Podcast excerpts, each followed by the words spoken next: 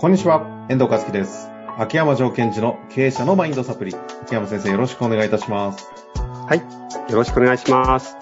さあ、ということで、今週も行きたいと思いますが、つい、この間、6月はね、共感力というテーマでアカデミアを実施されておりましたけれども、うん。終わりまして。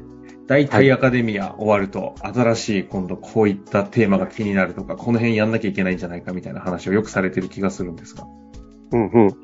あ、そうなんですよ、実は。で、この間、その共感力というのをやったときに、参加者の方から、あまあ、非常にこう、ありがちなというか、確かにそうだよなっていうコメントがあって、そこについてちょっと考えたことがあるので、ちょっと共有させてもらってもいいですか？はいはい、もちろんです。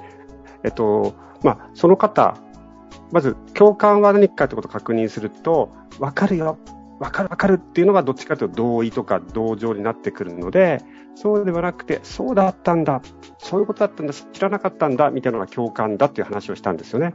うんうんうん。で、その時に、その講義を、アカデミアを聞いていただいたある経営者の方が、いや、実は、秋山先生と、私は部下に、幹部に、わかるよっていうのはよく使ってる気がします。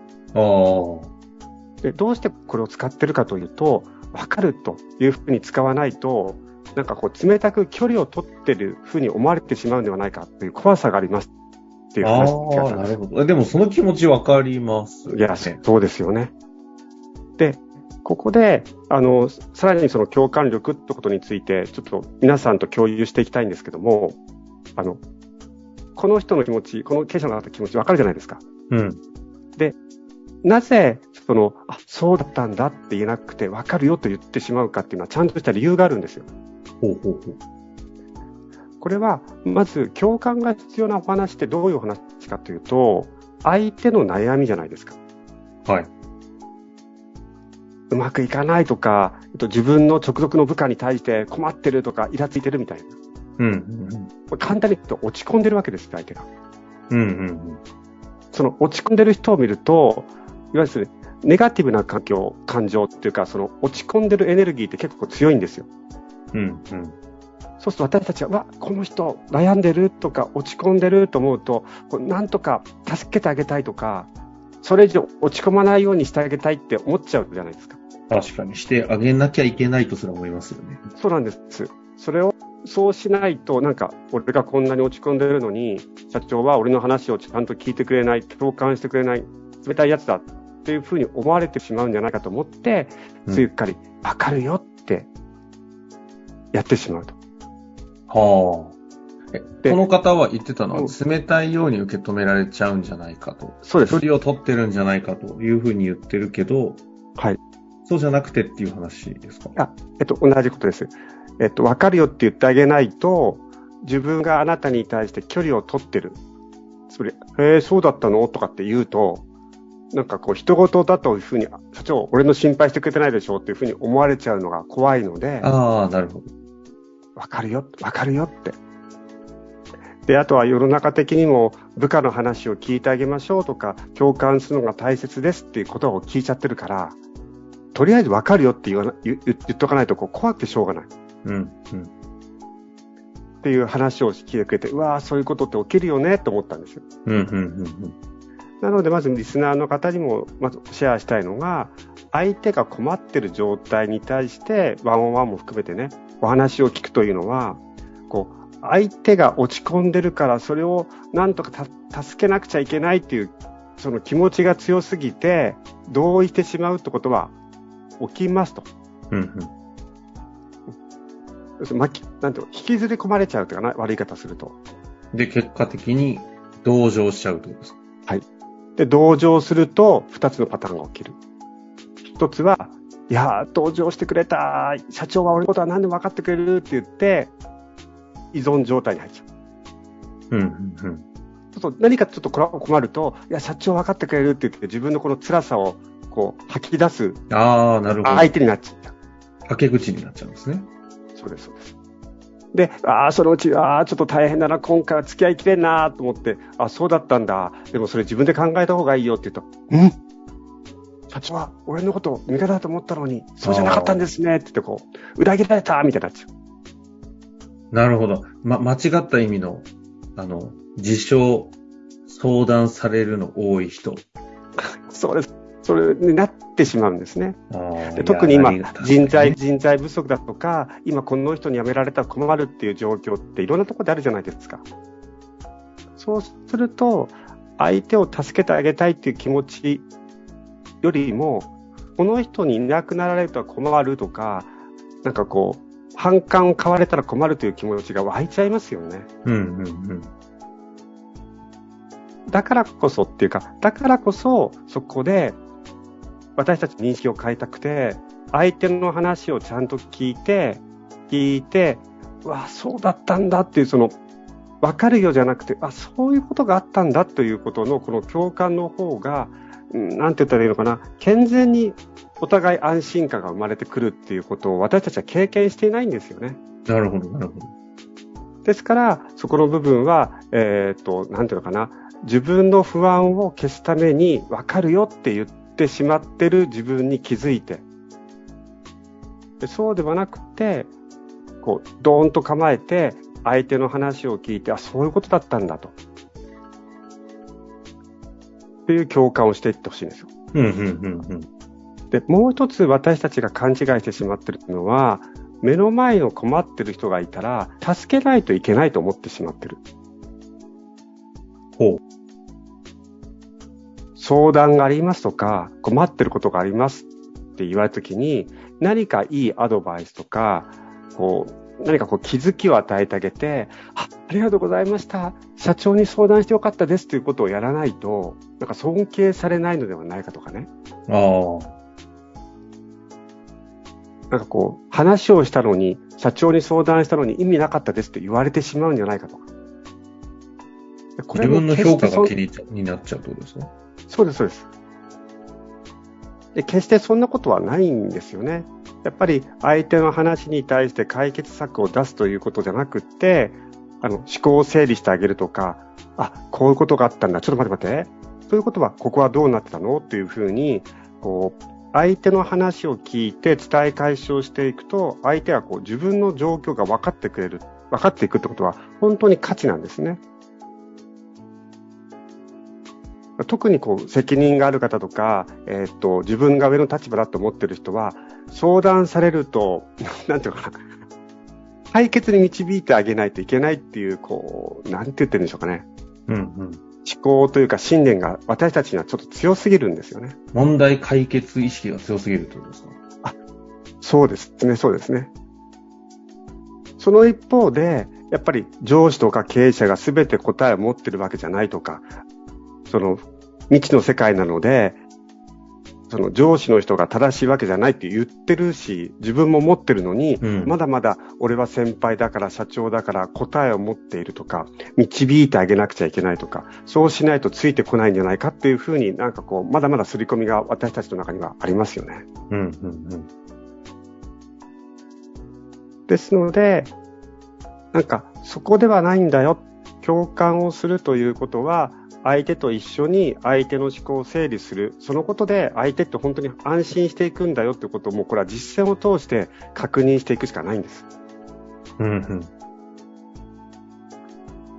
で、えっ、と、この辺、えー遠藤さんはどうです？かご自身ってなんかこう、部下とか誰かがすごいこう、悩んだり落ち込んだりすると、いや、わかるよって言ってあげなくちゃいけないのかなと思ったりすることってありますか？ええどうなんでしょう。わかるよって思ってあげなきゃいけないよりも、わかってあげられないことの方が、なんかむしろ問題意識強いなっていうのは聞いてて感じたんですけど、全然、うんなんかな何に悩んでるのか全然わかんねえんだけど、みたいな方がむしろ、あの、ちょっと良くないなって感じがしてますけどね。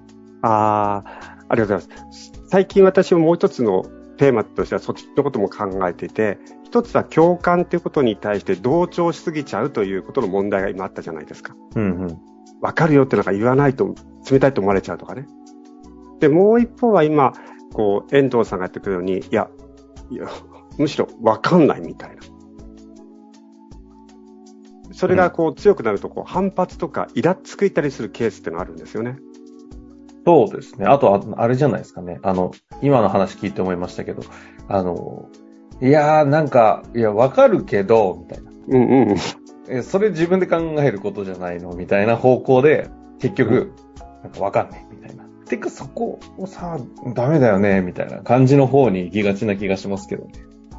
そうなんですよ。で、今私がこう、ちょっと問題視してるっていうか、まあ、いろんなクライアントさんと接してて、まあ、そこについてもきちんとか、あの、経営者とかリーダーは考えなくちゃいけないよねと、つまり、共感できないもう一つの側面。それお前が考えることでしょ？とか、なんでそんなことに悩んでるの？って言って、相手のこの、なんていうの、悩んでるポイントが理解できないとか、そういうのってこう、結構起きてきてるんですよ。うん。で、最近私が気になってることとして、なんでこの幹部はとかマネージャーは責任感がないんだろうっていうテーマがすごい多く上がってきてますね。責任感がないんだろう。うん。いや、同じ話じゃないですか、今の話。まさに責任感がないんだろうっていうところから来てる。なんか、何言ってるかわかんねえみたいな話な気がします。そうそうそう。だ、あの、例えば彼が頑張っていて、実績もあるので、えー、リーダーにとかマネージャーにクラスに昇格したと。で、本人もやりたいと言って昇格したと。で、昇格したのに関わらずとか、そのポジションを与えたにもかかわらず、いや、今日も先生聞いてください。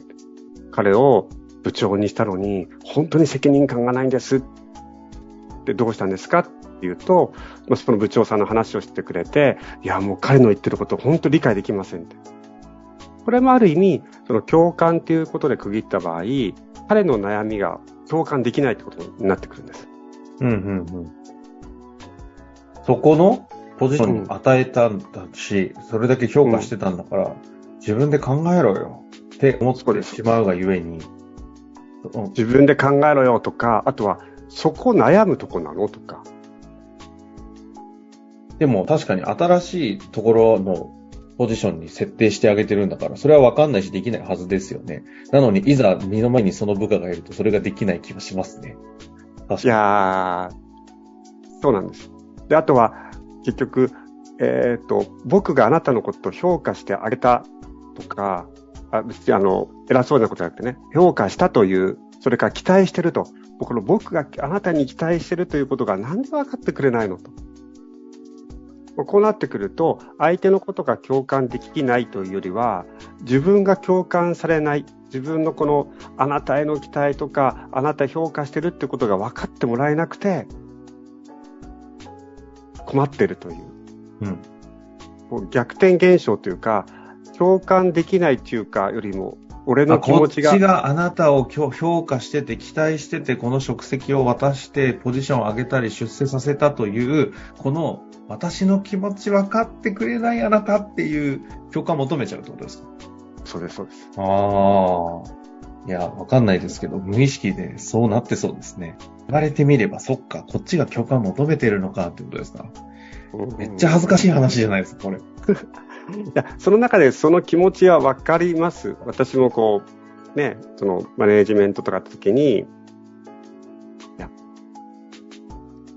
俺があなたにこんだけ期待してるし評価してくれるとか、俺の君への気持ちがわかんないの？みたいな気持ちがついついなってしまいますよね。うん、うん、なり、なりそう。だけども、なってます。だけども、ご本人の問題意識は、俺はあいつの気持ちが共感できないって悩んでるんだけども、その裏にあるのは、実は共感してもらえないってことに対する、こう、苛立ちとか。ああ。こっちがね。ってことですね。うん、その背景にあるのは、その、キーワードとしては期待なんだよね。うん。期待に応えてくれないということは、今、こう、うん、時代が本当に動いてるからこそ、新しいことをやっていかなくちゃいけない。その中で頑張ってる人がいるのでピックアップして、そして期待を込めてるんだけど、期待に応えてくれないんですっていうことが結構いろんなクライアントさんから上がってきてます、ね、なるほど。そしてその期待に応えてくれないで悲しんでたり苦しんでいるこっちの気持ち分かってくれないお前って言って攻撃をしてしまうっていうメカニズムになってるっていう話か。なるほど。まあ、ということで、今お話が整ったということは、次回は期待あたりがテーマになりそうということですかね。はい、あの、そうですね。その次回のアカデミアとしては、その、期待とか責任感を持たせたいのにみたいなところをテーマに、うん、こう皆さんにこう、いろんなことを届けられたらいいなというふうに今考えてます。なるほど。まあ、ということで、アカデミアのね、共感力の回、6月、どうでしたかというところから、次回7月のテーマになりましたけれども、あの、ちょうどこの配信されている頃はもう直前になっておりますので、全く違うタイトルアカデミー発表されている可能性もあるので、ぜひそちらもチェックしていただきたいなと思っております。はいということで、よはい。ろしいでしょうか？終わりたいと思います。ありがとうございました。はい。ありがとうございました。本日の番組はいかがでしたか？番組では秋山城賢治への質問を受け付けております。ウェブ検索で秋山城と入力し、検索結果に出てくるオフィシャルウェブサイトにアクセス。その中のポッドキャストのバナーから質問フォームにご入力ください。また、オフィシャルウェブサイトでは無料メルマガも配信中です。ぜひ遊びに来てくださいね。